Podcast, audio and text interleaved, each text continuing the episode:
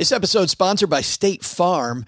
You a small business owner looking for insurance that fits your needs and budget? Well, look no further than State Farm. State Farm agents are not just insurance providers, they're also small business owners who live and work right here in your community. They understand the unique challenges of running and protecting a small business. When it comes to small business insurance, State Farm knows what it takes. Create a plan that fits your needs and your budget. State Farm agents are ready to help you choose personalized policies that truly understand your business. Insure your small business with a fellow small business owner. Talk to a State Farm agent today and get started on personalized small business insurance that fits your needs. Like a good neighbor, State Farm is there. Talk to your local agent today. When you need mealtime inspiration, it's worth shopping Kroger, where you'll find over 30,000 mouthwatering choices that excite your inner foodie. And no matter what tasty choice you make, you'll enjoy our everyday low prices, plus extra ways to save, like digital coupons worth over $600 each week. You can also save up to $1 off per gallon at the pump with fuel points. More savings and more inspiring flavors make shopping Kroger worth it every time. Kroger, fresh for everyone. Fuel restrictions apply. Monday morning in January, and I'm freezing my butt off, OG. Why don't you turn the heat up? Why does that to be like 62 degrees down here? Climate change. Climate change in the basement forced There on us too. by you. That's exactly it. Every time, every time we ask him that question, it always comes back to climate change. It's funny how the correlation between the heating bill comes in and climate change shows It up. is- It is Like, amazing. Every winter. yes, a budget change. Yeah. That might be more accurate. How do I, how do I transition from that? Let's salute our troops. Who are out there cold, keeping us safe. There you go, Doug, with it. Nice Attention. job. Oh, whoa. Look at OG. Look at Oh, the mug. repping the Navy Federal mug. Damn. That's a badass mug, by the way. It's a great mug. Yeah, It's really on behalf is. of the men and women at Navy Federal Credit Union and uh, the men and women making podcast in Mom's basement. Here's to our troops. Let's go stack some Benjamins together, Doug. Let's stack some Benjamins. No, but I'm dying to know because that's one of those sweet, like insulated mugs, right? OG, it's got the lid on it. I bet you that keeps his coffee as warm as long as your Ember thing. Depends on how long my battery lasts. We'll see. We'll see. That's what she said. Go to He got me invested in some kind of fruit company. And so then I got a call from him saying we don't have to worry about money no more. And I said, that's good. One less thing.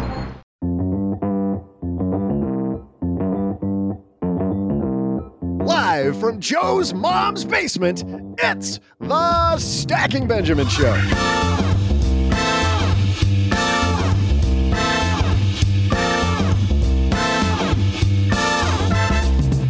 I'm Joe's mom's neighbor, Doug, and today you'll learn how to be better with your money than your parents were with author and first generation mentor Gigi Gonzalez. In our headlines, another reason to stop writing checks like it's 1986. And for our TikTok minute, one TikToker conducted a study on those hot dogs at Costco. Still a buck 50, but can you live with them? Hell, I can't even make it home from the store when I have one of those. Plus, we'll hear from a stacker who called Saul, Sehy, and OG. And like the top of the roller coaster where your heart is all aflutter, I'll share some social trivia. And now, a guy whose social skills peaked in high school, and also Joe Saul Sehy. God, I love OG that you don't come to the writing meetings. Lisa's really having fun with this new angle. It's so so good. Hey everybody, happy Monday to you. I am Joe Saul Sehy, Average Joe Money. She on did Twitter. complain recently that her uh, paycheck bounced. Completely unrelated. She unrelated. does have to remember Oh, what a shame. who's in charge of the HR function here in, here in the basement. Weird. I'll have somebody look into that for her. That's it. Maybe turn the damn heat up, Doug, too, if we'd stop doing that. Maybe we need to read. Let, let, let's reshoot that, everybody. Let's go back. and re- Oh, it's too late. All right, they're telling me it's too late. Hey, everybody, sit back, relax, put your feet up because we've got an hour of learning how this money thing works while uh, maybe also learning a little bit about Costco hot dogs and Mm, also Costco about uh, ancient technologies like check writing all in one episode. Ancient Chinese secret.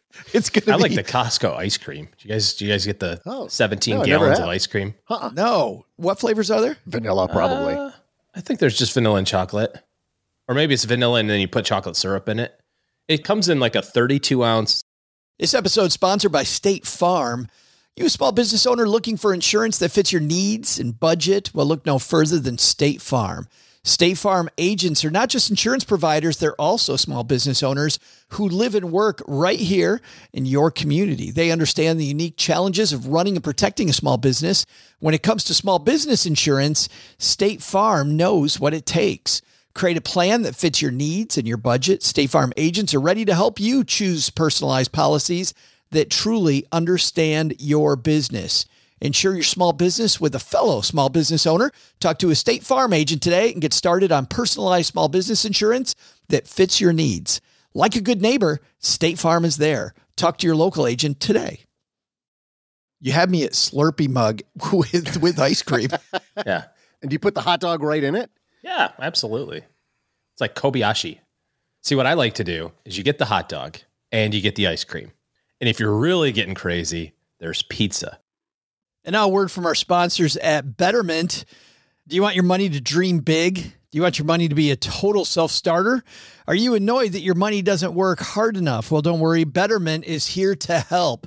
Betterment's the automated investing and savings app that makes your money hustle. Their automated technology is built to help maximize returns, meaning when you invest with Betterment, your money can auto adjust as you get closer to your goal, rebalance if your portfolio gets too far out of line, and your dividends are automatically reinvested.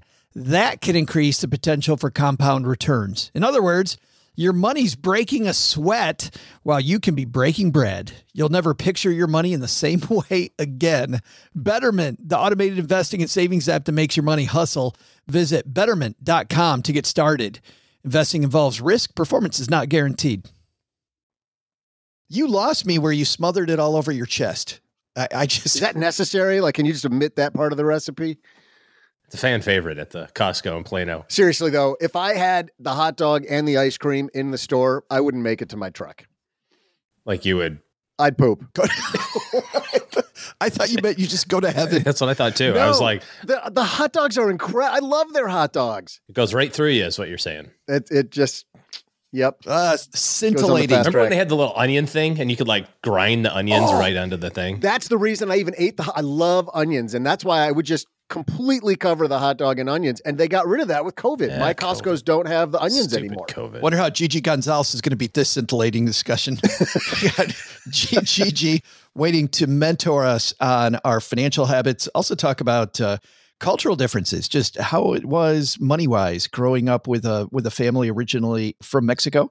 She mentors first generation Americans, and uh, today she's going to mentor us on our money skills. But before that, a big headline in the TikTok minute. So let's get moving. Hello, darlings. And now it's time for your favorite part of the show our stacking Benjamin's headlines. I went in the way, way back machine to get this one. This was actually a piece from early December. Not sure how I missed this because uh, Ron Lieber, who's been on the show, is uh, a guy whose writing I really like. This is from, of course, the New York Times, where he writes. Ron says our national check writing habit is turning into an enormous problem. Check fraud is growing rapidly, and there's one big reason. Anyone with a smartphone can download an app and within minutes get access to bundles of stolen checks that these are Yeah. selling in open forums. Boy, OG, you know, it's it's funny because as I read this piece, it just reminded me that check writing to a large degree is still based on faith a little bit that you're not a thief. I remember when I first discovered that somebody's account number and the check number they're on is on the bottom of every stinking check. Like I know exactly what institution you bank at. I know your bank account. And now, man, it's easier than ever for somebody to just, well, it's not even easier than ever. It's as easy as it's always been because it's out there in the open. Time to stop writing checks, I think. it's time to stop doing anything that's remotely related to giving access to other people your credit card or your account information. It's just, I can't see how we have yet to figure out that it's a really dumb idea to put all that out in the open. Oh, And I'll give you another one. We're at a restaurant and you hand the waiter your credit card. I'm sure that person's an upstanding citizen most of the time. Hmm. But is their buddy? You know, and it's like you. It doesn't take a rocket driver, as you would say, Joe, to uh, figure out like what you know, what maybe zip code you live in or something like that. Like if you're, I mean, a Google search of your name will give you pretty much your address, and now you've got the account number, the code, you know, whatever the the CVV code, and you got their zip code, and you know, off you go. But what is one to do? You're at a restaurant, and I mean, you can't say no. Bring your whole cash register over to me. No, I'm just saying, like some are moving more to that tap to pay system, which Oh, does sure. feel a little funky when they're like, "Here's the machine," and they stand there Right. and hold it while you, you know, fumble with like it's still in their hand. Yeah. trying to like wh- hit which button of tip you want to like. Uh, they're looking. Oh, what's that over there? Fifteen percent. Why does it default to 50% tip? Yeah. But uh, I was reading a story related uh, to to this check writing issue, in that someone had their. Uh, so this is the latest one, in addition to check writing scams.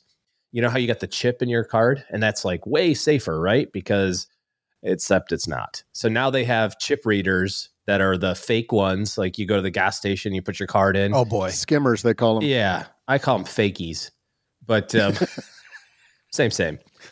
One of those two might stick. But they'll take the they'll take the chip data. And now all they they have all the chip data stored and now they just create a new chip. And when you go to say to chase or whomever no that wasn't me. I didn't you know i, I didn't shop at target they go yeah you did. You used your credit card. We actually know that you used you put the credit card in the machine so we know that was you. No it wasn't. I didn't do that. Somebody stole the little chip data and made a new card out of it it's It's it's worse than that now, OG, because the chip cards, most of them use NFC, near field communications. And so you can actually go on eBay and buy an NFC reader that's totally remote. You just go hang out in a Starbucks and it'll start try to grab the credit card data off of cards that are within a certain radius, depending on the quality of the of the bad guy Yeah. device that you bought off eBay. So you don't even have to go to a gas station that happens to have a skimmer or sorry, as you call it, a fakie. You- I thought all those dudes just liked me. I wonder why people were always coming up and like wanting to hang out right next to me. hey what's up Well, this is even more low tech, guys, when it comes to checks. I mean, you guys are talking about some technological ways that this happens. With checks, it's way easier. Ron writes Last week, I downloaded Telegram, a messaging app where fraudulent activity is particularly robust, and quickly found forums selling stolen checks. I called the people who had written the first 20 stolen checks I found for sale and asked them if they were aware they'd become victims. They were not pleased. I love Ron with the hobby. Oh, lucky me.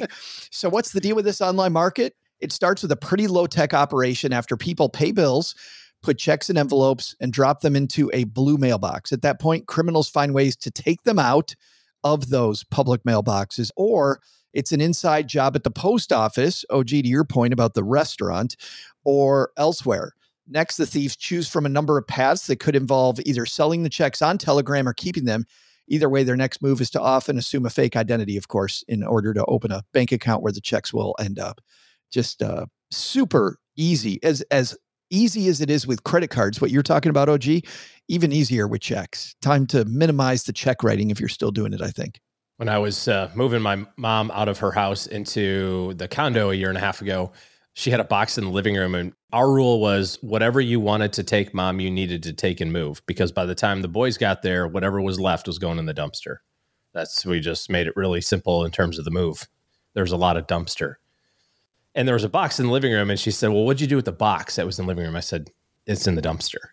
And she freaked out. She's like, "That had all these, all of our bank stuff in there." And da, da." I said, "No, it didn't. I looked. It had canceled checks from 1987 with your other married name on it. It's nobody cares that you banked at First National Bank and Trust in We're 86. doxing mom today. You hope that somebody You know. stole those. Yeah. But I do know that uh, she spent $36.19 at Giant Supermarket that week, which closed 23 years ago. which has not been in business in a long time. Yeah. Uh, but at least they don't send you your checks back in the mail anymore. That That's a little silly, but yes, stop using checks. I wondered about, you know, local people. Like uh, we had a pipe burst and we had a plumber come out. And I asked him instead of writing a check if he'd take Venmo. And his answer was, yeah, of course. Uh, so n- not all local people that you'll hire to do different tasks will avoid checks, but most do. I think a lot of people are getting pushback on the on the check. If you're a if you're somebody who offers local services, there's other ways. PayPal, Venmo. There's tons. Zelle. I mean, there, yeah, there's PayPal. You can set it up with your, you know, with a merchant account with Stripe and take credit card data. You plug it into your phone, and it'll and it'll do it that way. This is also a little bit on the bank side of things for making it so challenging to move money from one place to another. Yeah. it's like why does it have to take three days to move money from one account to another when instantaneously it happens in real life? Well, I was going to jump in with something similar, but in addition to the time and the challenge, for most of those electronic means of exchanging money, if you're on a, like a commercial venture, there's a fee that gets charged for that intrabank, and there isn't for a check. So, like, I, I want to pay my property taxes online, and if I want to do that with my Visa, I got to pay an extra three and a half percent. That's a mm-hmm. big number on property taxes. But if I go Scoreboard. with a paper check, there's still a fee, but it's smaller. So they're actually working in the opposite direction. They were pushing me, my city was pushing me towards the old school method of of writing a check instead of doing it electronically, which is just ridiculous to to me. Yeah. Well, I mean, obviously the banks got a credit card companies have fraud protection and they, you know, have a cost of doing business and all that's fine. Sure. But it should be able to happen a lot faster than it does. And it should be able to happen almost instantaneously. Why can I send you freaking $10,000 via PayPal and it will be in your PayPal account within Really? a You millisecond? Let me try it real quick. Okay. Just kidding. But why can I do that? And then if I try to transfer money from my bank account to my other bank account, it takes three days. Three days. Yeah. It's Yeah. like I'm not transferring it to like you know, Eris. It's like it's going it's going from one side of Dallas to the other.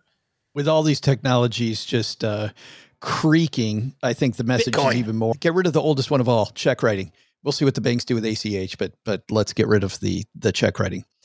Time for our TikTok minute. This is the part of the show where we shine a light on a TikTok creator who's either doing something brilliant or air quotes brilliant, air quotes, air quotes brilliant. Right. Yeah.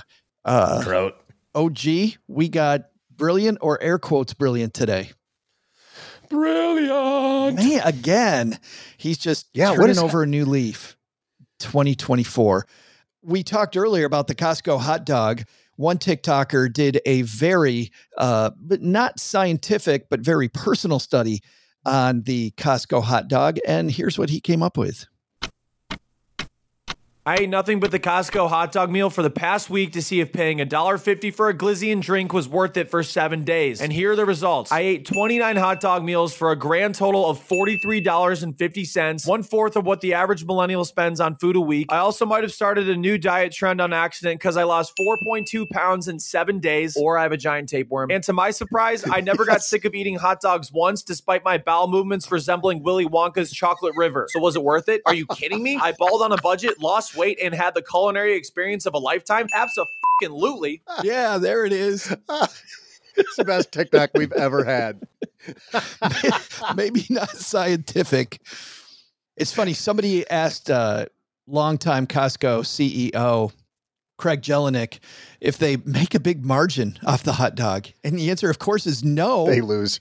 but it brings people into the store. They actually make those Yeah. hot dogs themselves, so they can save money to lure people into the store with a dollar fifty hot dog. And he has said he will die on that hill as they're having to raise membership costs and and other things. He's as long as I'm here, we will never raise the price of the hot dog and drink combo. And I think also rotisserie chickens maybe are like the two that he's willing to go to bat for. On Friday, we've got uh, health and wellness expert Angelo Poli joining us. I'd love to see what Angelo thinks about the whole Costco It's all beef.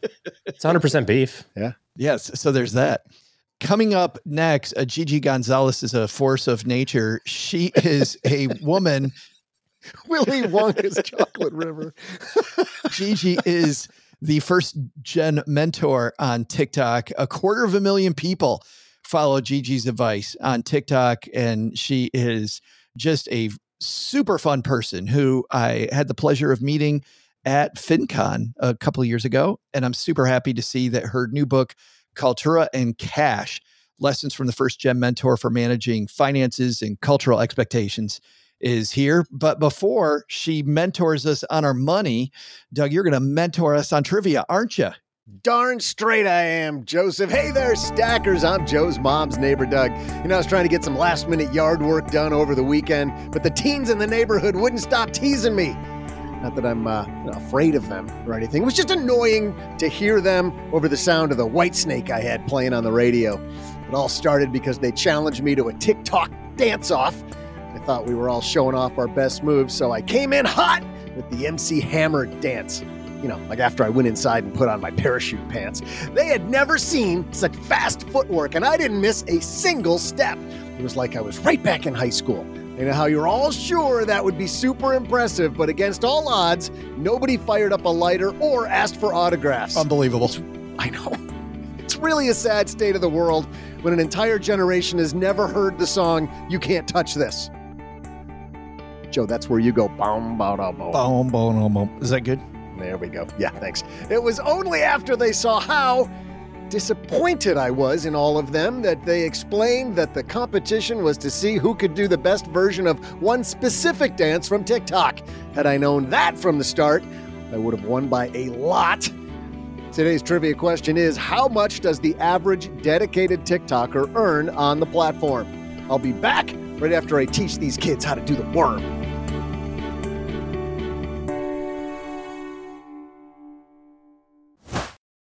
Well, you know, what I think about Navy Federal, I think about the veterans that have done so much for our country.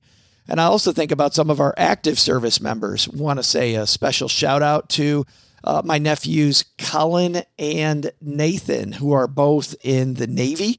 Colin is stationed outside Seattle, Washington on a submarine, and my nephew, Nathan, is in South Africa as an air traffic controller.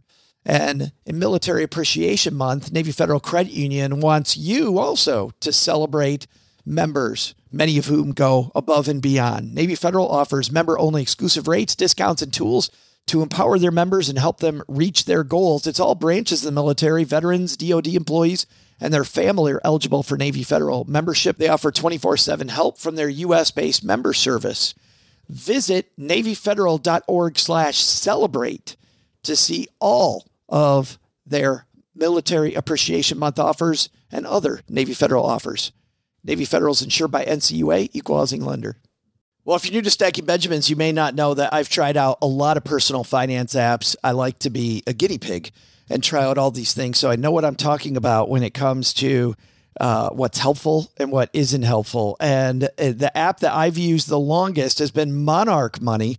And it's because Cheryl and I, my spouse, were able to collaborate together. We can work on our goals together, and our budget and our goals are right next to each other on the app. It is clearly the next generation of personal finance app. So, what is it? Monarch is the top rated all in one personal finance app. It gives you a comprehensive view of all your accounts, investments, transactions, and more. You create custom budgets, track progress toward financial goals, and collaborate with your partner. And now, because you're a stacker, you'll get an extended 30-day free trial when you go to monarchmoney.com slash Benjamins. I love the fact that we get to collaborate. I love the fact that it's customizable. And I also love that it's this ad-free privacy you can trust. They never sell your data to third parties or show you ads. After trying out Monarch myself, I totally get why it's the top-rated personal finance app. And right now, because you're a stacker, you're going to get an extended 30 day free trial to try it out like I try out many different apps. And this one was sticky for me because, well, you'll see when you try out the 30 day free trial. Go to monarchmoney.com slash Benjamins. That's M O N A R C H M O N E Y dot com slash Benjamins for your extended 30 day free trial.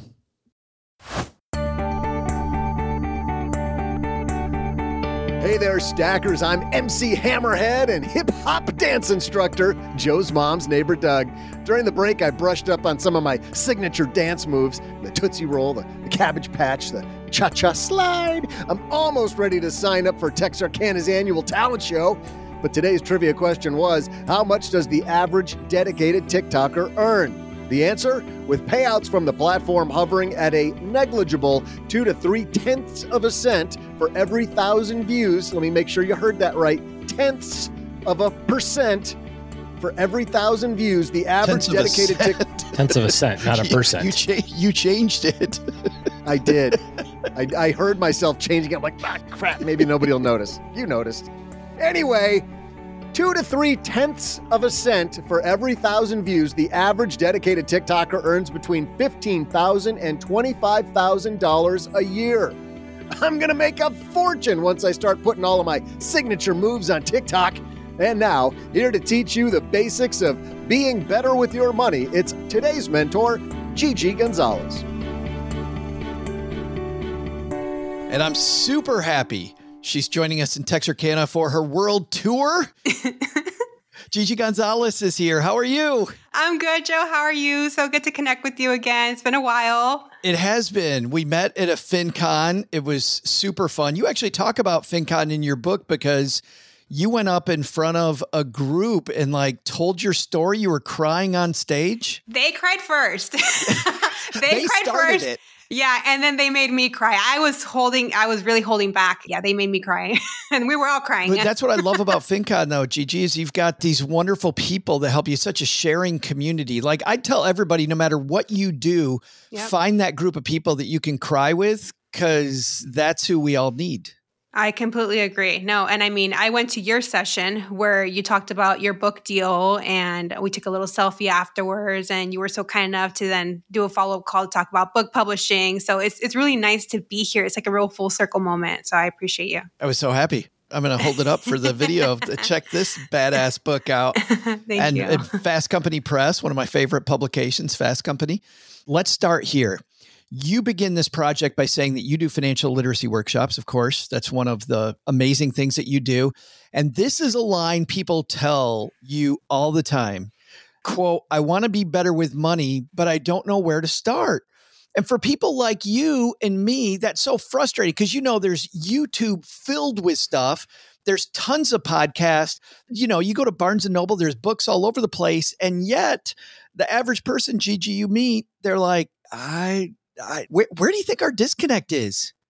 Yeah, I mean, I was that person for a long time, you know, because I'm the daughter of Mexican immigrants. So money wasn't discussed at home at all because there wasn't enough money. So the only conversation we heard about money is there isn't enough of it. So don't bother us asking because the answer is always going to be no. No. Yeah. So, yeah. So there was there wasn't any discussion about money. So yeah, when I went out into the quote unquote real world, I didn't have any money management skills. And what's funny is I was an econ major. So you think I would have learned a thing or two. I learned about inflation and you know stuff like that, the rate of recession. But yeah, I didn't learn anything about personal finance. So yeah, it's not taught to us in school. And then if you're children of immigrants like I am, like it likely wasn't taught to you at home either, because my parents were just barely scraping by trying to survive in a new country. Yeah, that's what I was wondering. What year did they come to the United States? In the 90s, probably late 90s. Yeah. I mean, I just put myself in your parents' position. I remember like the first time I left the United States and it was like play money in my hand, right? I'm like, how many of these does it take to buy a candy bar? I have no idea. so so your parents are dealing with like a whole new economic system, Mhm. trying to fit in, trying to get jobs. And language. they, yeah, this the language barrier. I mean, barrier after barrier after barrier, like teaching money basics is thing number nine. It'd be like if I went to Ecuador right now, I would have no flipping idea how to teach my kids anything about money. Exactly. Yeah, that's exactly what the position they were in. You know, the goal for them was just let's keep the lights on and make sure that the rent is paid. That was winning to my immigrant parents. You talk about how at one point in your life you were broken and confused, and obviously as an econ major, it's so funny. You know, we we get this quote education, and yet there's no syllabus, right? For this type of stuff. Tell me about then your situation. When did you because you said that you started reading all the books, like the David Bach stuff, like all of these books. What was the fire that you lit under yourself to go on this personal finance journey? Yeah, it was very much the fire movement. Once I found out about the fire movement, like this concept that you can retire early and you don't have to wait until you're 65 or 70, I'm like, oh, okay. You know, because yeah, when you had pensions, you had to wait. But now that we're self funding our own retirement, it's up to you to how much you contribute and how aggressive you are. So that I was a big part of the fire movement for years. I've since becoming an entrepreneur, I've slowed down and I don't see it as much as a priority because I like what I do. I like what I do. But yeah, that was a big driver as well as this big dream to quit my corporate job for a year to go on a travel sabbatical. I really wanted to retire early, like in my mid 40s, and I wanted to have a sabbatical uh, which back then they weren't as common. Now everybody knows the term sabbatical, but it's it's you know I want to take a year off to travel the world while young. I wanted to be able to hike up stuff and not have my back hurt and my knee hurt and, and wait until a day that may not come in the future. So that really kept me motivated to learn more about money and to learn how to budget and all those good things. Talk about goal based planning. So you're on your journey, getting your own house in order. When did you start mentoring people? When did you begin this fabulous brand that you have now? Yeah. So uh, once I realized I had mastered the money education was because I was reading the books and I'm like, I know what they're going to say next. And of course, it's, I'm like, okay, I already know this stuff like the back of my hand at this point. So then I kept executing my plans, right? And, and working with my then boyfriend and to figure out our finances. But definitely there was a part of me that was enraged inside for not having received this information sooner. Uh, at this point, I was in my late 20s. And I was like, this is un- so unfair, especially knowing that some people do get to benefit from some financial education at home because maybe their parents weren't immigrants and maybe they've been here in this country a generation or two and they can at least teach them the basics of a checking account or maybe, you know, stay away from debt, just basic things like that that I never even got taught. So I said, how can I share my new knowledge with other women, specifically women of color? So I literally Googled how to teach financial literacy to others. Wow. Yeah, yeah. This was in 2019. And I came across a nonprofit called the YWCA. So they were taking in applications for pro bono financial educators. All they required was that you work in financial services, which I did. I was in investment management at the time. And that was great. I did that for almost two years while working my full time job. So it was a passion project of mine. Uh, so again, my nine to five corporate life, corporate baddie, and then on my free time, I would volunteer and teach insurance 101 or investing 101 with the YWCA. Then that transformed into what it is now, which is TikTok and the first gen mentor. That happened by accident. It was, I don't know how that happened actually. so I started my teaching at the Y in end of 2019 and the TikTok thing came up in March of 2021. So it was almost two years later that I started sharing these same tips that I was sharing boots on the ground in my community on the internet, and that took a life of its own. It's funny how, you know, you have this job that pays the bills, and yet this thing that doesn't pay the bills can fill you up so much. You know what I mean? Like we talked to Vivian too recently on the show, and she, you know, worked on Wall Street making money hand over fist, Gigi, but she's got no life and then goes and practically walks off a financial cliff to do this thing that is far more crazy, but so much more fulfilling. It sounds like you're walking that path too. Yeah, yeah. I've been doing this for two and a half years now, and I love it. You know, in the beginning, there was a lot of uncertainty, but the longer that I've been in this space, I know my voice is needed, and I'm glad and, that, and I feel so lucky that I get to do this for a living. The certified financial planning communities all over this, which is that we don't have enough people that are helping people that are not well, let's just put it bluntly the way it is. There's a ton of middle aged white men that are coaching people in the CFP community. CFP board knows that it's a problem, uh, has developed a bunch of resources, but sorely needed in many communities. And you talk about culturally how things are different for your community than it is for you know average middle-aged white guy community i like this one one thing you read in all the books don't lend money to family and friends you're not a bake. That doesn't fly in your community. Absolutely not. Those are fighting words in my community. yeah, no, that's uh, the first time I tried that. Yeah, I got the backlash right away. Yeah, I bet people just thought you were an asshole when you're like, nope. Oh, yeah. They still do because now I've learned to implement my own financial boundaries. I give money when I want to and when I can. And I'm still very much the black sheep in my family for doing that. But I'm probably the most financially successful one too. So I'm okay with that. and it's funny how, in some levels, Gigi, you know, our upbringing is so different. But I grew up in redneck West Michigan. and it was it was in some ways the same like oh you think you're better than us don't you you think you're better than us I'm like, well, no, not really. I do think maybe we should stop putting money in stupid places, but yeah, no, I I definitely have gotten that from my grandpa, and that was really hurtful. Where oh, he says, oh, "You think you're grandpa. better." Yeah, and I mean, it's he's he's lived such a different life than the life he was born in 1931. You know, so he lives such a different life than the life I've lived. I understand why he has those views. You know, he never got the opportunity to go to college. He had to work. So yeah, he, there's definitely some things, and, and you know, there's the machista culture too that's very prevalent in our community. Yeah, so what I love about this though is that what you say, you know, a lot of the stuff that you read, the popular press, like there's no middle ground, and you're like, there's got to be. I got to be financially solvent, but at the same time, I got to realize that my cousin's quinceanera is a big deal. like, and, right. And I'm right. expected to put some money toward that. No, absolutely. And that's what was missing in the traditional personal finance books that I had read. I read over 50 personal finance books and I had never seen one that addressed how to navigate money with your family because me as a Latina, as a daughter of Mexican immigrants, my money experience is very much always going to be tied to my family, always. Whether that means I provide a monthly allowance for somebody that needs support every month, or if I'm the first person they come to when there's a financial emergency and somebody needs surgery, or if somebody has bad credit and they want to buy a house and they want me to co sign for them, I'm always being tapped into that because I'm the one who's quote unquote made it because I'm the one that went to college. That's how they see it, at least.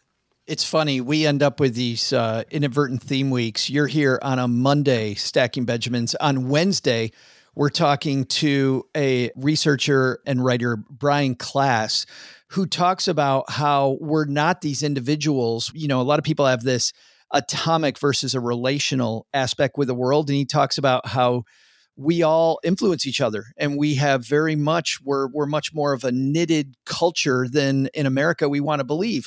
You point this out in your book as well that for your culture it very much is a knitted community whole. Yeah, it's a sense of pride to be able to tap into community when you have any sort of financial hardship. Money is not viewed like it's just yours. Money is communal. It's for all of us. So that's why they are expected for you to open up your wallet if they need money for this or that. And I, in the beginning, just gave money because that's what I was conditioned to do to always say yes because that's what you do for family. But then I quickly started learning that I was digging myself in a hole. And then when I had my own financial emergencies, nobody was there to bail me out because they were all broke, right? So who's going to bail me out? right. Yeah. So I, so I'm like, okay, I have to first work on building a solid foundation for myself where I feel okay. And if I have a financial emergency, I can back myself up and then I can contribute to the ability that I can to any sort of financial support. And that's what I do now. I still regularly help. If somebody needs an eye surgery, somebody that needs hip surgery, I will help with those costs, but it's very much on my terms now, not because somebody's twisting my arm and making me do it. That's fabulous. You have the what you call your your first gen 5 pillars. Your first pillar is an emergency fund, then budgeting, debt, credit, investing. I would love if you don't mind because you mentor everybody every day. Let's mentor our stackers on some of these if you don't mind. You up for it? Sure. Be happy for it. Yeah. Well, the first thing you know is that budgeting for a lot of our stackers, Gigi, is like putting handcuffs on people, right? like it is, you even say that a lot. Like people go, budgeting, that's for people with money. Like you hear that, you hear that all the time. Budgeting for you, though, your dream of travel, like doing more I don't think of travel and doing more with budget. I think budget and restrictive if I'm the average person listening to this. How did travel lead you to budget? Yeah, it's funny. The story is I actually went back to my former high school to do a career day. So again, with a bunch of high school kids, and, and it was nice. It was one of the best days of my life to give back to those kids. And I was giving them tips on how to navigate college. I told them, all of them, there were six classes that I gave the same spiel to. And I said, you need to study abroad. If you have the opportunity to study abroad, you have to study abroad, even if you have to take out debt for it you know, because I didn't do it because I'm like, I have to take out additional debt. But I said, this is going to be a once in a lifetime opportunity when you're going to be surrounded by people who are your age, have no responsibilities. You're in a new culture, new country. Like, you're never going to get the opportunity to do that ever again. And I always thought that, oh, I'll do it when I'm older and I'm bougie and I have money to travel. but then I quickly learned that a two week vacation is nothing compared to what a study abroad experience for three or four months would have been. That immersive, yeah. Absolutely, absolutely. And yeah, everybody that I've known that has taken on debt when they were students to study abroad has never regretted it because of the experience. It's a life experience, right? So After leaving that session uh, with the kids, I felt good that I was able to pour into them, but then I felt a little sad for myself that I'm like, I never got that. I never got to study abroad. And I still have this, you know, wanderlust. And that's when I started doing some researching about like, how can I travel while I'm still young? I know that I can't do it, you know, in college because I'm not in college anymore. How can I do it? I came across the fire movement. I came across budgeting. And that's what transformed my finances, having this big dream to quit my job for a year to travel the world and, you know, not have to be on somebody else's time, being on my own time. And it made it very easy to budget, you know, because I was very clear on what my goal was. So I knew that if somebody wanted me to spend money to go on a random Vegas girls trip, I'm like, that's taking money away from my sabbatical fund. No, thank you. You know, it was, it was very easy. And I actually had a big map that I bought on Amazon and I had it in my living room wall. So it was always visible and I had it with pins of the places that we wanted to travel. So I never lost sight of my goal. It's so important to to do that because you know, especially right now like the new year, people always set resolutions, I want to do this, I want to do that but then they forget about it. That's why it's important to keep your goals visible. I really love like the vision boarding method because it's just a constant reminder of how you want to be intentional with your life. And I hope stackers, you're doing the same thing that Gigi's talking about here because keeping those goals in front of you, front and center. I mean, real life just smacks you, right? I mean, there's that great, yeah. I think it's a Mike Tyson phrase that, you know, goals are great until you get smacked in the face. And uh, life tends to do that to us. When you budget though, Mint's going away, like, is there a certain type of budget you like? Do you prefer like a YNAB type budget or do you use any of the budgeting apps that are out there? Anything really catches your interest or some keys we need? The one that really worked for me it was Goodbudget. I believe it's still available. So it follows kind of the envelope method. Yeah. But yeah, it's all digital instead of actually carrying envelopes.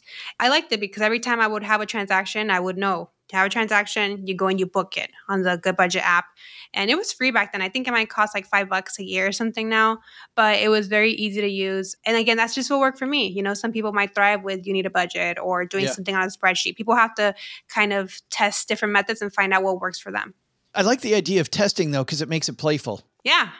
definitely. Yeah. I mean, then you feel you feel free to screw it up. Like I feel like too many of us we put too much pressure on it to get it right the first time. Gigi. No, no, it's gonna it's gonna be trial and error for sure until you find what works for you, what feels natural for you, and what you can stick to. It's just like a diet, right? There's so many parallels with budgeting and dieting. You have to find what works for you.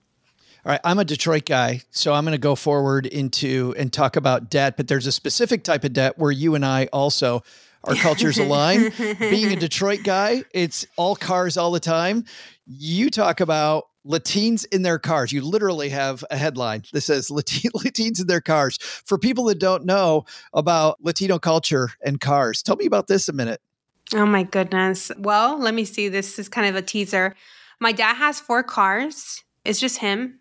He is single and he has four cars as a status symbol so that his neighbors can see I'm the man on the block with four paid off cars.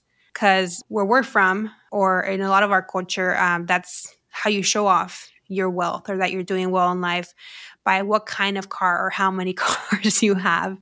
And it's something that I learned very quickly through reading personal finance books. And no, you should actually not see a car as like this luxury that you need to have. You should have like just something that's safe, reliable, won't leave you on the side of the road in some random day, right? And drive that baby till the wheels fall off, you know? So when I implemented that advice from these books, it was great for my finances, but it wasn't great for my relationship with my family because I was bullied. For years, I was bullied because why are you driving this crusty Corolla? You can afford a new one. You paid it off, you know, years ago. Why? Yeah, I never, every time I saw my family, they would not shut up about how I was so cheap because I wouldn't get a, well functioning Toyota Corolla that had no problems, you know? and I think I shared an anecdote too about how I was very proud when I finally paid off the car note, you know, five years after the, the making car payments. And the first question my, my uncle asked me, Oh, so what's next? Where are you going to get next? I'm like, what do you mean? And he's like, well, you paid it off. So what's the, your new car now that you paid this one off? It's time. Exactly. That's very much how it's viewed. Yeah, you pay off a car and now it's time for a new one instead of, again, driving that thing until the wheels fall off. It's a very different mindset. And uh, even my grandma, too, last time I saw her, she was mentioning how her neighbor their granddaughter's doing very well. And she's like, Yeah, she pulled up in a brand new car. They always mention the car, it always goes back to the car. So that's why it was very important for me to include that in the book.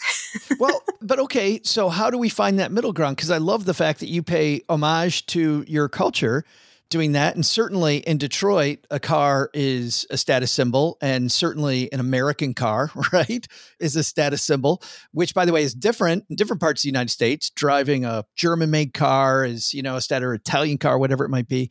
If I'm trying to find that halfway, where do I meet this culturally halfway? How do I not get into a bunch of car debt and still have something where I fit in? Yeah, I mean, for me, honestly, I had to learn to. Well, I did try to educate my family on. Actually, this is why I'm still driving this seven-year-old car because the extra money that I'm have now for not having a car payment. I'm using it for savings, or I'm using it to pay off debt, or I'm using it for investing. Um, you think that'd be enough of an explanation? It's not. it would still bully me and again say you're being cheap. You have a nice office job. Why can you treat yourself to something better? So that route didn't work. So what I had to learn was just to put up with the bullying and, and just zone out. And what's that advice? I, I hate that advice, but internally I'm like, don't take advice from broke people right? Because just like they don't know what they're doing with their money. They're going to judge me because I'm moving differently. But you know what? When something happens, again, I'm the first person they come to, you know? So yeah, I just, I just had to learn to tune it out and be like, yeah, yeah, yeah, sure, sure, sure. I mean, are you going to buy me a new car? I'd be like, you going to buy me a new car? No. Okay, then shut up, you know? Well, but the general advice that I like is, hey, listen, I'm not going to I'm not going to teach you that the Toyota Corolla is great. Yeah. But what I can do is tell my family, please avoid car debt like that, what are you going to buy now? What are you going to buy next could be part of the problem. Yeah, no, absolutely. Yeah. So any traditional personal finance book will tell you to buy like a, a two to three year old reliable used car, right? That which is why I went for the Toyota Corolla. But you know, most people would be surprised to know that both the cars I've ever owned were brand new from the dealership, which again, that goes against traditional personal finance advice that says you don't do that because as soon as you drive it off the lot, it depreciates in value, right? For me, my circumstances were different. Even though at that point I knew that wasn't the smartest financial decision, I also knew that I was a single young adult living in LA, four hours away from my family. And if my car had any sort of mechanical issues, I wouldn't know how to deal with them, you know, because my dad, I'd be able to rely on him if I was closer to home. So I'm like, I need something brand new that isn't going to give me issues for a long time so that I feel safe in my car. And even if that costs more money and if it's not the most financial savvy, that's fine. But then the deal here is I'm going to drive it till the wheels fall off. So I had it for 10 years until I moved to Chicago. We do the same thing in our family, Gigi. I drive a late model car. I'm not worried about me being on the side of the road, but Cheryl, I worry about. So uh, we make sure that she has a car that's probably within five or six years of new about every five or six years we'll turn it over we kind of do the same thing that you talk about avoiding car debt by having a fund that feels like a car note mm-hmm. but we're prepaying it you know what That's i mean so, so we go to the car dealer but to your point it's a new car we do the same thing full well knowing that you know what not maybe the best quote financial move but lifestyle wise, it fits us great. I don't want if Cheryl's on the side of the road, that's horrible. Not good for anybody, right? No. Let's move on ahead.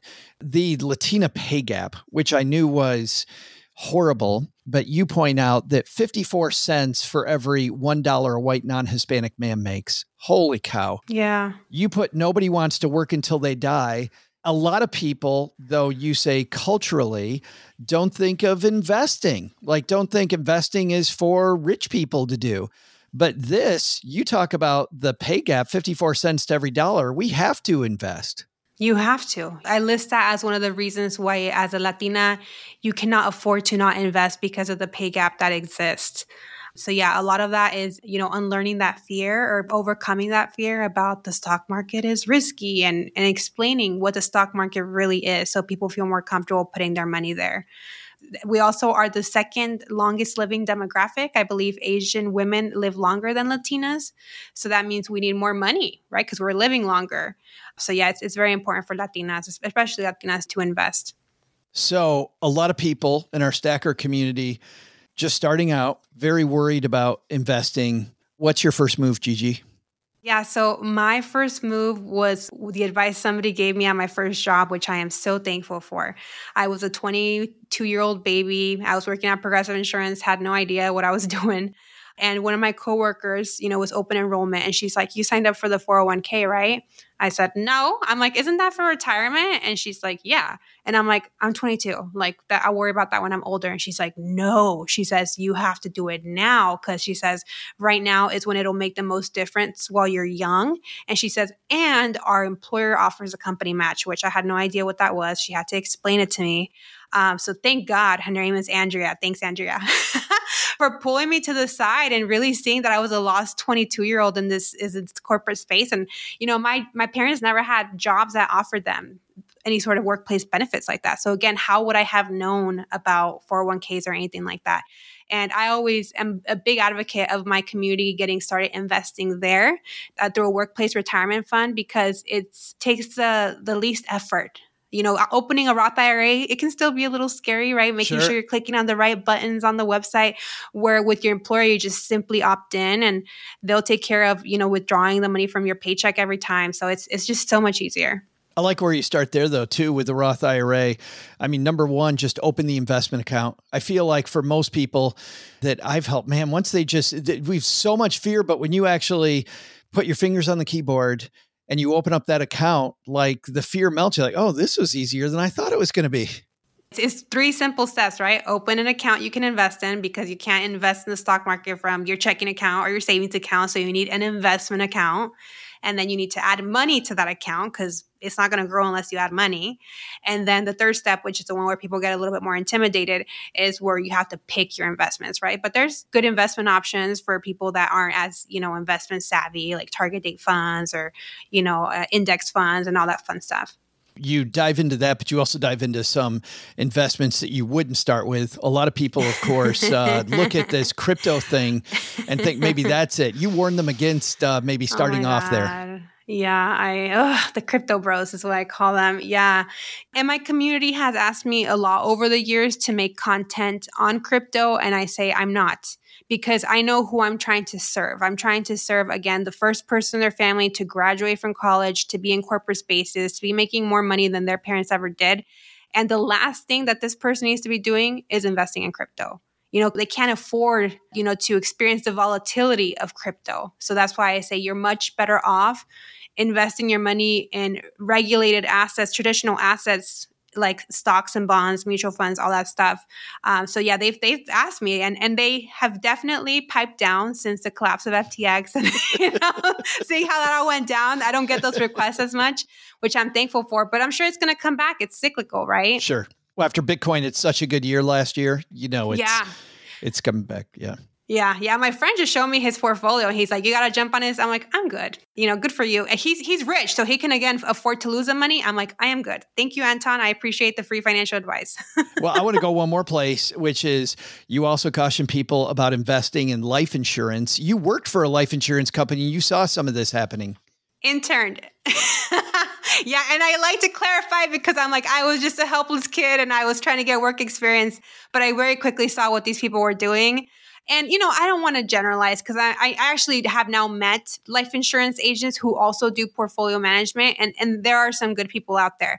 But when somebody just sells life insurance, that's when I'm my little spidey senses go off, right? Because again, what I was exposed to as an intern for this company was hey, write down a list of all the people you've ever met through your life, you know, whether it's an old boss, an old teacher, yeah. And then what they do is they get access to all these people. You know the game, right? Yeah. Oh yeah. and then they, they they bring me the, the cute kid trying to get learning experience. And then I'm supposed to be job shadowing while they're really selling to my people you know so I, I, actually never got to this place where I, they got to access my people when they had me write down the list i'm like what is this list for i figure it out and actually quit i quit the internship. But i don't like that. I find that so predatory you know and it's so predatory. Yeah it's, it's and I, and you know and life insurance can be a great uh, investment for people that have already optimized their other investment options right? But it's not the place to start It's thing number 9,762. In some ways, crypto can be too, right? I mean, everything else is funded. You've got this uh, Yeah, m- sure. money to take to the gambling casino. Go put it sure, in. gamble it in crypto. Yeah. sure. Yeah. yeah The book is called Cultura and Cash Lessons from the First Gen Mentor for Managing Finances and Cultural Expectations. I'm so happy to see this project come to life, especially being one of the people I feel like that knew that it was coming from the outset. Gigi, we can get this where? We get it everywhere. Yeah, thank you, Joe. Thank you. And you were really one of the people from the beginning. You know, uh, we talked about how does the book tour process work? Is it something that makes sense? And you said abort, abort. Do not go to 40 do not go to 40 cities. Yeah. yeah, yeah, yeah. No. And I actually do plan to probably do like a five city, you know, where my biggest people are at. And that'll be fun to interact with people. But but yeah, definitely not something big. And it's thanks to your advice. But yeah, the book is available for pre-order now and it'll be launched on the 23rd of January and it'll be available on all major online retailers. So Amazon, Barnes and Noble, bookshop.org, IndieBound, all that good stuff. Which is stackers the day after this comes out. People are looking at this, they're like, wait a minute, that's tomorrow. Yes, that's so tomorrow. The book will be out tomorrow. Yep. And uh, again, you can shop at your favorite online retailer, or you can also visit my book's website, culturaandcash.com, where I've linked all those online retailers where the books are being sold at. Awesome. We'll link to it in the show notes. And as long as one of those five cities, Gigi's Texarkana, we're good. Sounds good. This is Matt from Gainesville, Georgia, and when I'm not delivering all this consumerism in a big brown package parcel, I'm stacking Benjamins. Super thanks to Gigi for joining us. And again, you'll find uh, her social media handles where she helps so many people on our show notes page at stackingbenjamins.com. We'll also dive deeper, of course, with Kevin Bailey in the 201, our newsletter, stackingbenjamins.com slash 201, where not only you get the newsletter, we also communicate with you about things like the book club, which uh, fired up this week. And uh, when we when we go around the country, when we have meetups, we're going to do a couple meetups this year, uh, hopefully in 2024. So if you get the 201, you'll know all about those. Four cars, OG, is a little far. It's a big number for one driver. Do they all work? Uh, yeah. Oh, yeah. Oh, d- not only do they work, they are they are like what car you buy matters, and keeping it up matters. And it's funny how being a guy from Michigan and living a long time in in Detroit, you can appreciate that. Doug, I remember living in because you and I, when we lived in Michigan, didn't live that far from each other. Some of us still live in Michigan.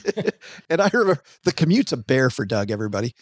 But I remember in the little suburb town that we lived in, like you would always kind of look sideways. Less so now, but back in the day, you'd look sideways at somebody driving even a car just not not from Detroit. Right. Yeah, and then you had to sort of console yourselves later on. I'm saying like into the 90s or so with well, it's foreign, but all of this, the suppliers, a lot of the suppliers for that vehicle are from our local area or from you know the United States. it was made in South Carolina. So right. Yeah. And a huge percent of the content is coming from companies that are all around us. And, you know, so uh, yeah, I remember Volkswagen's um, North American headquarters were uh, outside of Detroit for a long time before they moved recently. But so you started seeing a ton of all of their product line. Did they move? I didn't know they moved away. That was a beautiful headquarters building. It is. And they left some some functions there, but yeah, I want to say they went they went south as well. I can't remember where, but they might have might have gone to, Tex- to Texas to your neighborhood. Might have. I can't remember. Oh, gee, you remember your first car? I do. Yeah. Worked hard all summer to get it. I had to paint the entire house. It was a bad trade Yeah. for a $600 car. You lost. I lost. I lost out on that deal. How long did it take you to figure out that you lost that deal? Well, I was gambling that maybe I wouldn't have to do it all and they would still give me the car. And then we got down about the last two weeks before school started. And my dad was like, Boy, you have a lot of painting to do. And there is not a lot of days left to paint. And uh, he was he called my bluff. I called his bluff. And then he called my bluff calling his bluff. And and then we finished it up. So Turns out Dad was a better bluffer. I don't get the impression your dad fell for a lot of bluffs no, from other stories you've told. no, he's not a bluff faller. Were. Joe, I got a, I have a great first car story, but let's save it for the back porch Ah. someday. Deal. Sounds good.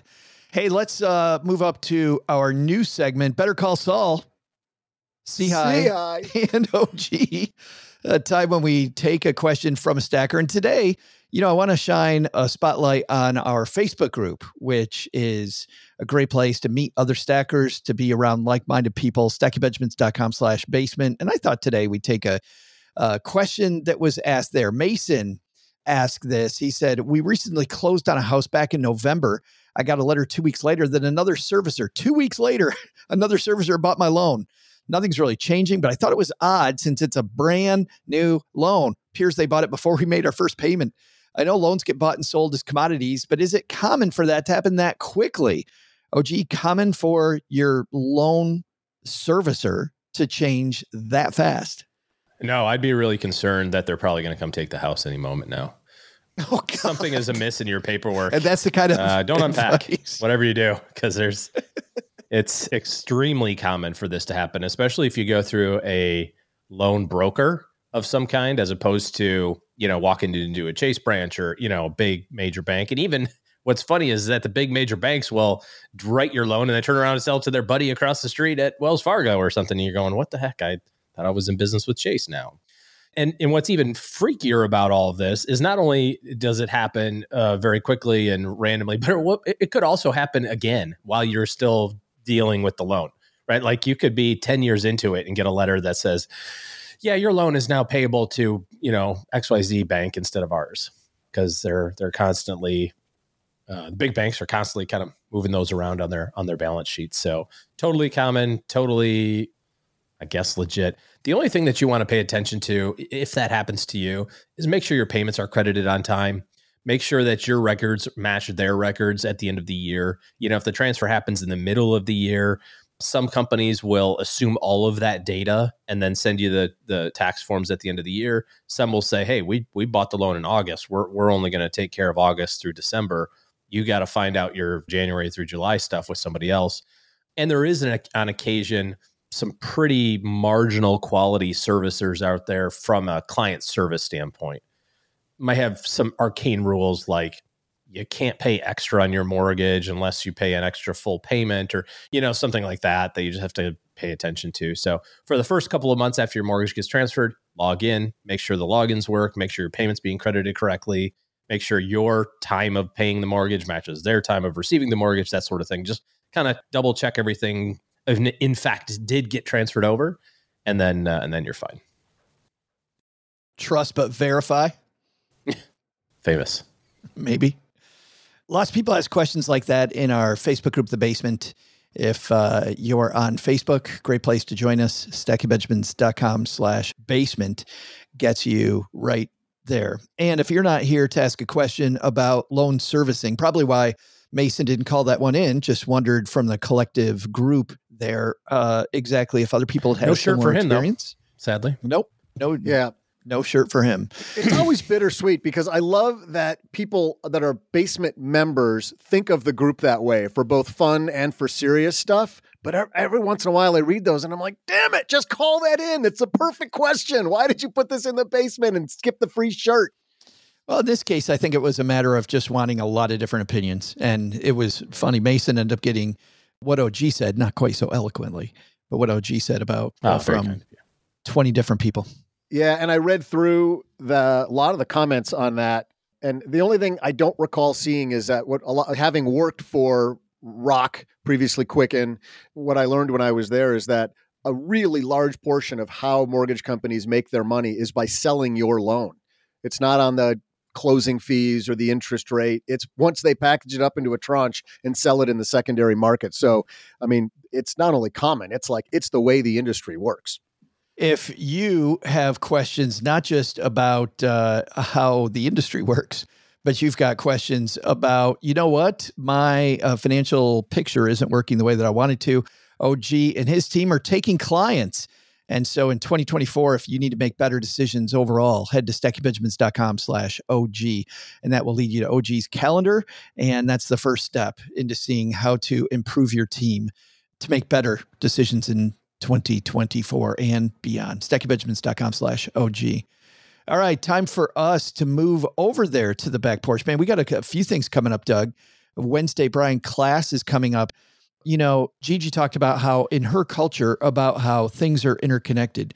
Even if you don't have any money, your money's everybody else's money to some to some degree. that is just that's just a part of the culture. Well, Brian's going to talk about how, regardless of your culture, how we're all interconnected. He is uh, a researcher talking about flukes, why the decisions you make matter, why how something happening halfway across the world. You guys ever heard of the butterfly effect? The butterfly effect. Yeah, the butterfly effect, black swan events, a couple of these things. Brian is going to continue that part of the story Gigi started Well, why today. do things with wings get to have all the fun? Why are they the? I don't. It's a conspiracy. They're taking over slowly. Why can't it be the hippopotamus effect? Like jumped into the water and created these waves and I keep eating those work. Costco hot dogs, no matter what that dude says. yes. Oh, there are waves. It's gonna be gonna be the, that effect. I have something for the back porch, but Doug, you do too. Doug, you mentioned you have a car story. No time like the present.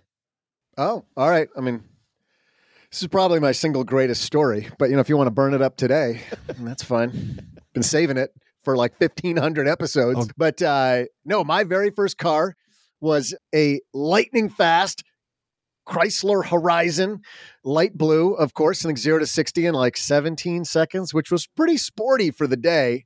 And a hatchback. So it was all aerodynamic. And uh, of course, I couldn't get the loan myself. Uh, but, but what I appreciated about my dad was he made me get the loan. He just co-signed it, but he made me go through that whole process of of getting a loan and having Wow. to pay it off. So that was great. Even at the time, I, mm, I thought this is probably good parenting. Like you don't want to admit that about your parents, but that was pretty good. So I pay on it. It was one hundred and ten dollars and forty three cents every month for not that long, probably like eighteen months or something.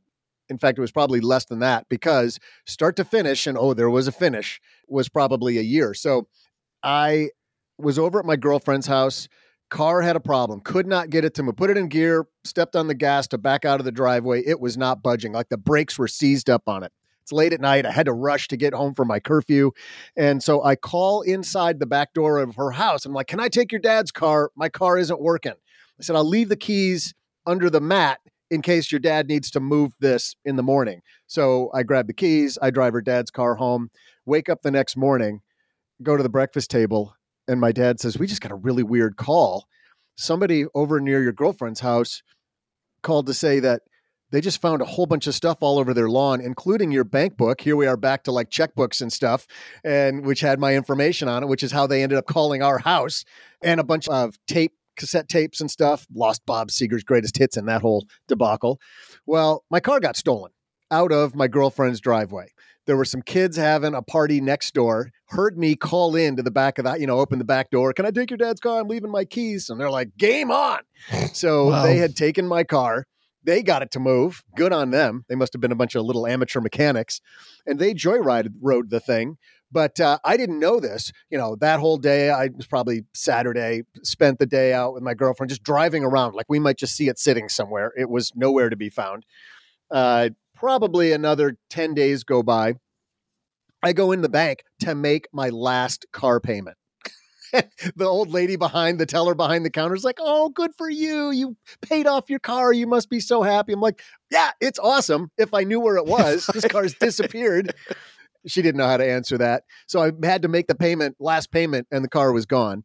And uh, about three weeks later, I get a call from the township police department saying, We found your car.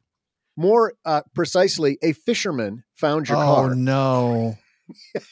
no. It was in this in the in a neighborhood not far from her house was this something between a pond and a lake, and uh, one of the residential roads was kind of up on a hill. And, and there was a gap between houses, and they were joyriding this thing, and somehow got it to go between the houses, down the hill, out into the lake. And some fisherman who's who's floating over it with his trolling motor hears thud thud thud thud thud thud, thud as the prop goes over the roof of my car. How the people living nearby didn't see it, I don't know. So they had to send a dive team out a dive uh, team. to hook it up.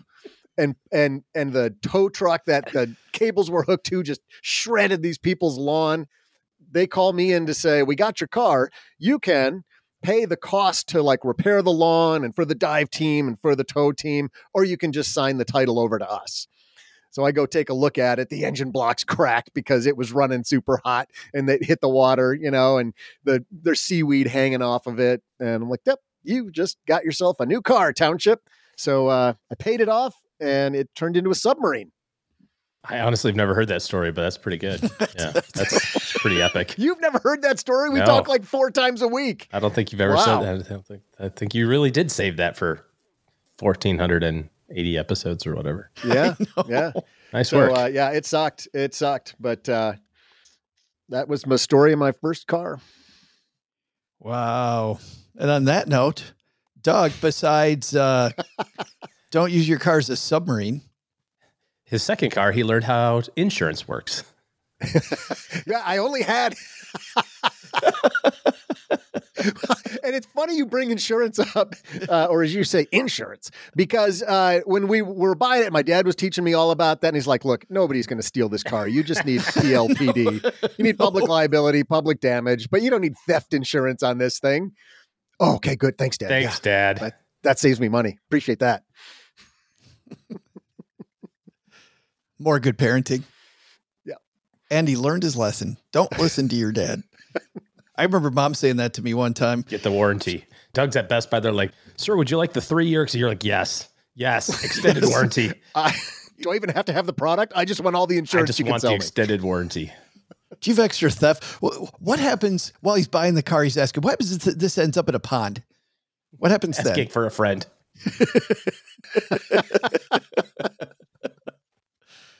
Uh, I don't know. I don't know how to transition. Doug, what should we have learned today? Everybody take out your paper because it's time for our to-do list. What's on the to-do list? So, what's stacked up on our to do list for today?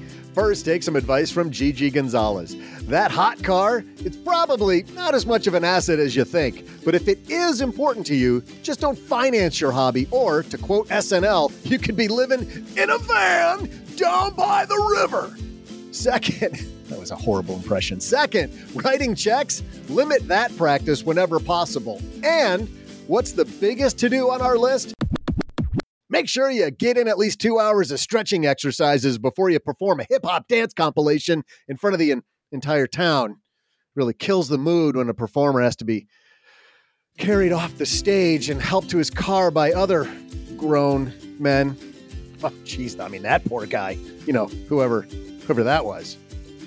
Thanks to Gigi Gonzalez for joining us today. You can find her book, Cultura and Cash, wherever books are sold. We'll also include links in our show notes at stackingbenjamins.com.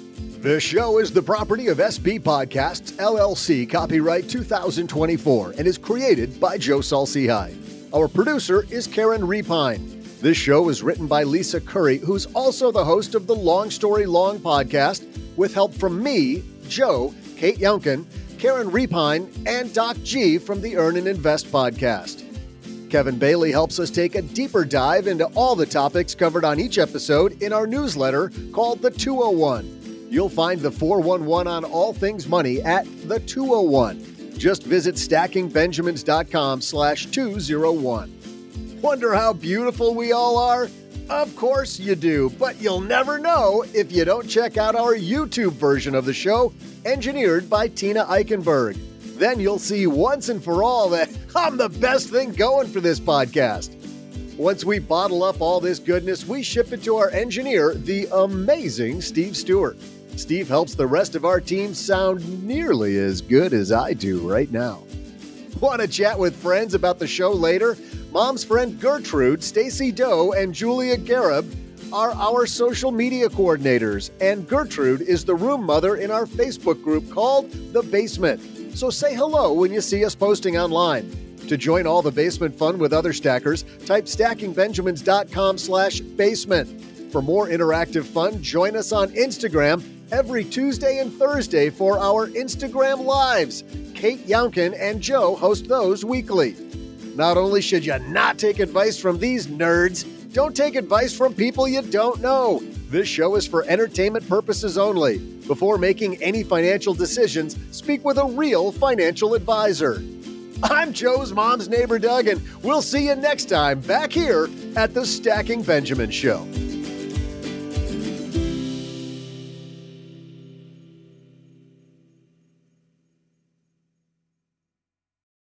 Well, Stackers, the show might be over, but the celebrations are just beginning because it is Military Appreciation Month and I want to celebrate people like my brother in law, Eric, who is such a giving person. Eric will do just anything for you. And as a Marine, you can see that his time in the military taught him to be a guy who gives to his community, gives to his family, and is always there when you need them.